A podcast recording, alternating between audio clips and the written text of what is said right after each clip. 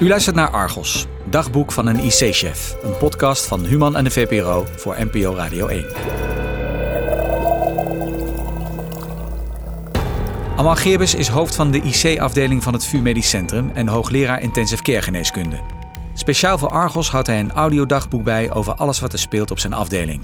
Op weg naar huis, na zijn lange dagen in het ziekenhuis, spreekt hij zijn vragen en overpeinzingen hardop uit. Kunnen we de toestroom nog aan? Maken we de goede keuzes? Is alleen het beste mondkapje wel goed genoeg? Of kan het ook met iets minder veilig materiaal? Allerlei zaken die in deze tijd van crisis alsmaar door zijn hoofd spelen, waar hij ons deelgenoot van maakt.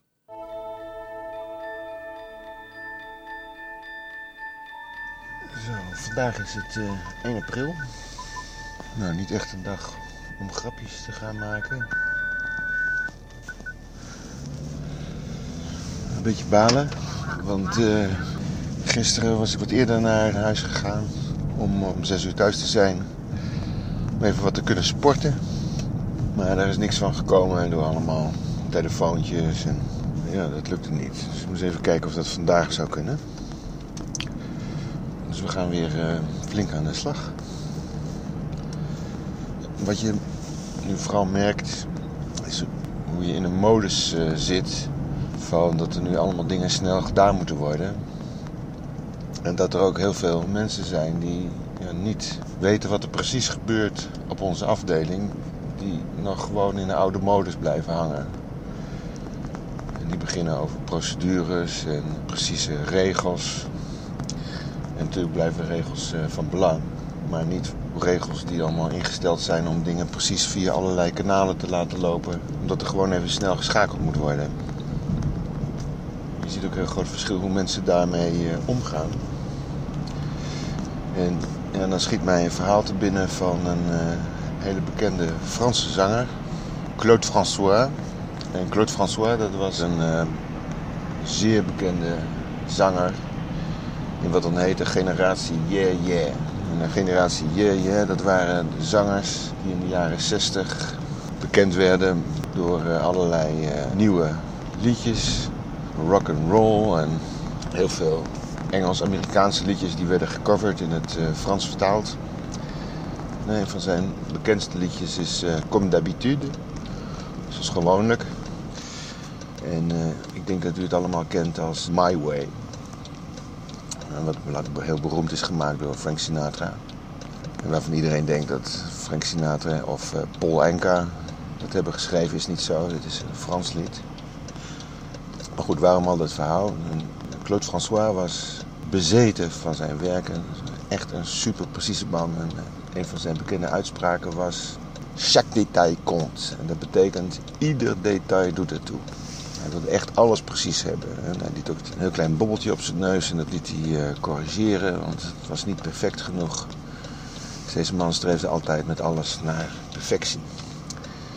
En eh, op 11 maart 1978, ik kan de datum zo goed onthouden omdat het eh, de dag voor de verjaardag van een mij zeer dierbare persoon is, zat hij voor een optreden in zijn bad hij zou een groot televisieoptreden krijgen eh, in zijn eh, huis. En toen vond hij dat een van de lampjes die aan de muur eh, hing bij zijn bad, dat die wat scheef hing. Dus hij pakt dat lampje beet om het even helemaal precies waterpas recht eh, te zetten. En op dat moment werd hij eh, geëlectrocuteerd en was heel Frankrijk in rouw. Ja, dus aandacht voor ieder detail, dat is niet altijd goed. En dat is nu wat ik ook zie. Is dat ik keuzes moet maken welke details wel belangrijk zijn en welke details niet belangrijk zijn.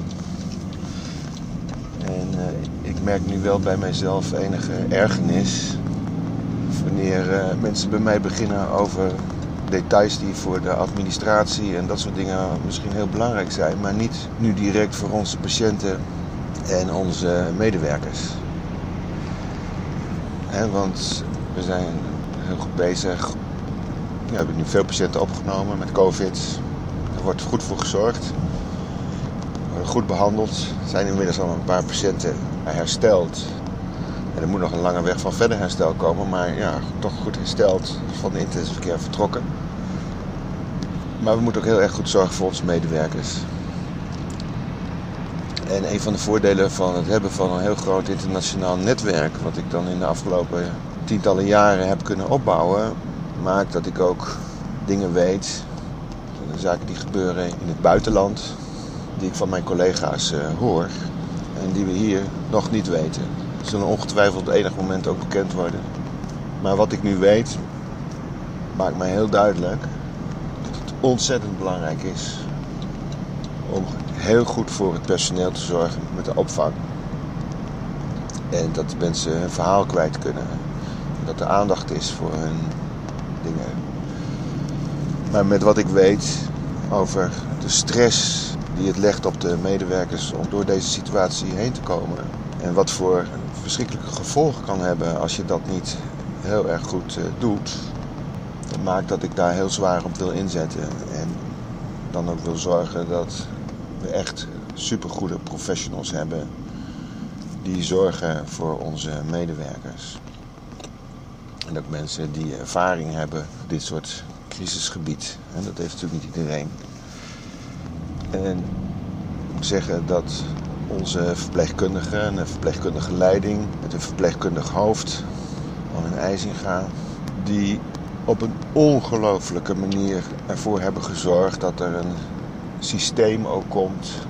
Samen met de psycholoog en een uh, psycholoog die ervaring heeft op het gebied van de crisisinterventie.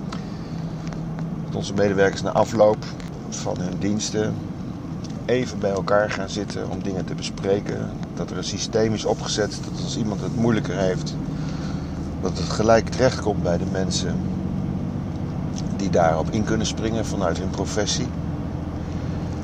En we hebben natuurlijk wel over gesproken dat het een goed idee is om dat te gaan doen, maar dat moet vervolgens heel goed in de praktijk uitgewerkt worden. En ja, ik vind het een enorme topprestatie dat zij dat voor elkaar hebben gekregen.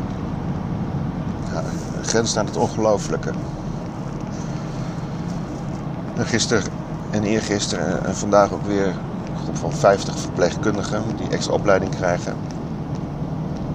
Waarbij ik uitleg geef over wat nou precies het coronavirus eh, is.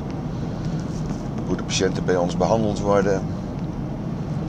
En het belangrijkste wat ik probeer te benadrukken is dat de medewerkers onderling lief voor elkaar moeten zijn.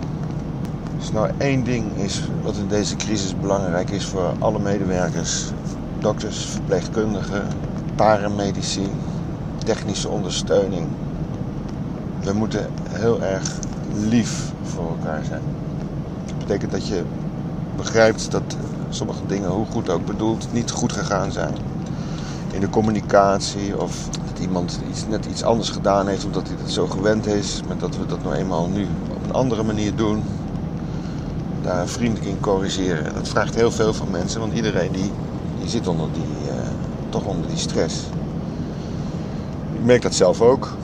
Hè, dat je af en toe toch een beetje neigt om wat harder te reageren. En daar moet je natuurlijk altijd mee oppassen vanuit de positie die je inneemt. Het is net zoiets als je een klap krijgt van een, met het boksen van een vlieggewicht of van een zwaargewicht. Dat maakt wat uit. In deze beeldspraak ben ik natuurlijk een zwaargewicht. Die moet oppassen daarmee. Nou, dan heb je natuurlijk zelf ook behoefte aan uh, eventjes uh, een beetje leeglopen. En de oplossing die ik heb gekozen is dan met mijn directe maatje Hans van der Spoel. Dan gaan we eventjes samen zitten. En als er al ergens een gespannen sfeer was, is die ook meteen weg.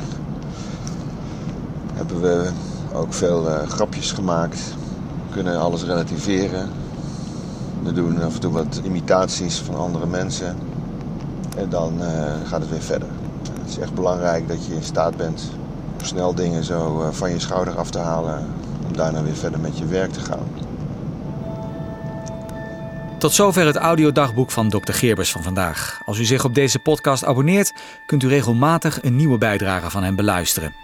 Kijk voor meer informatie op vpro.nl/slash argos.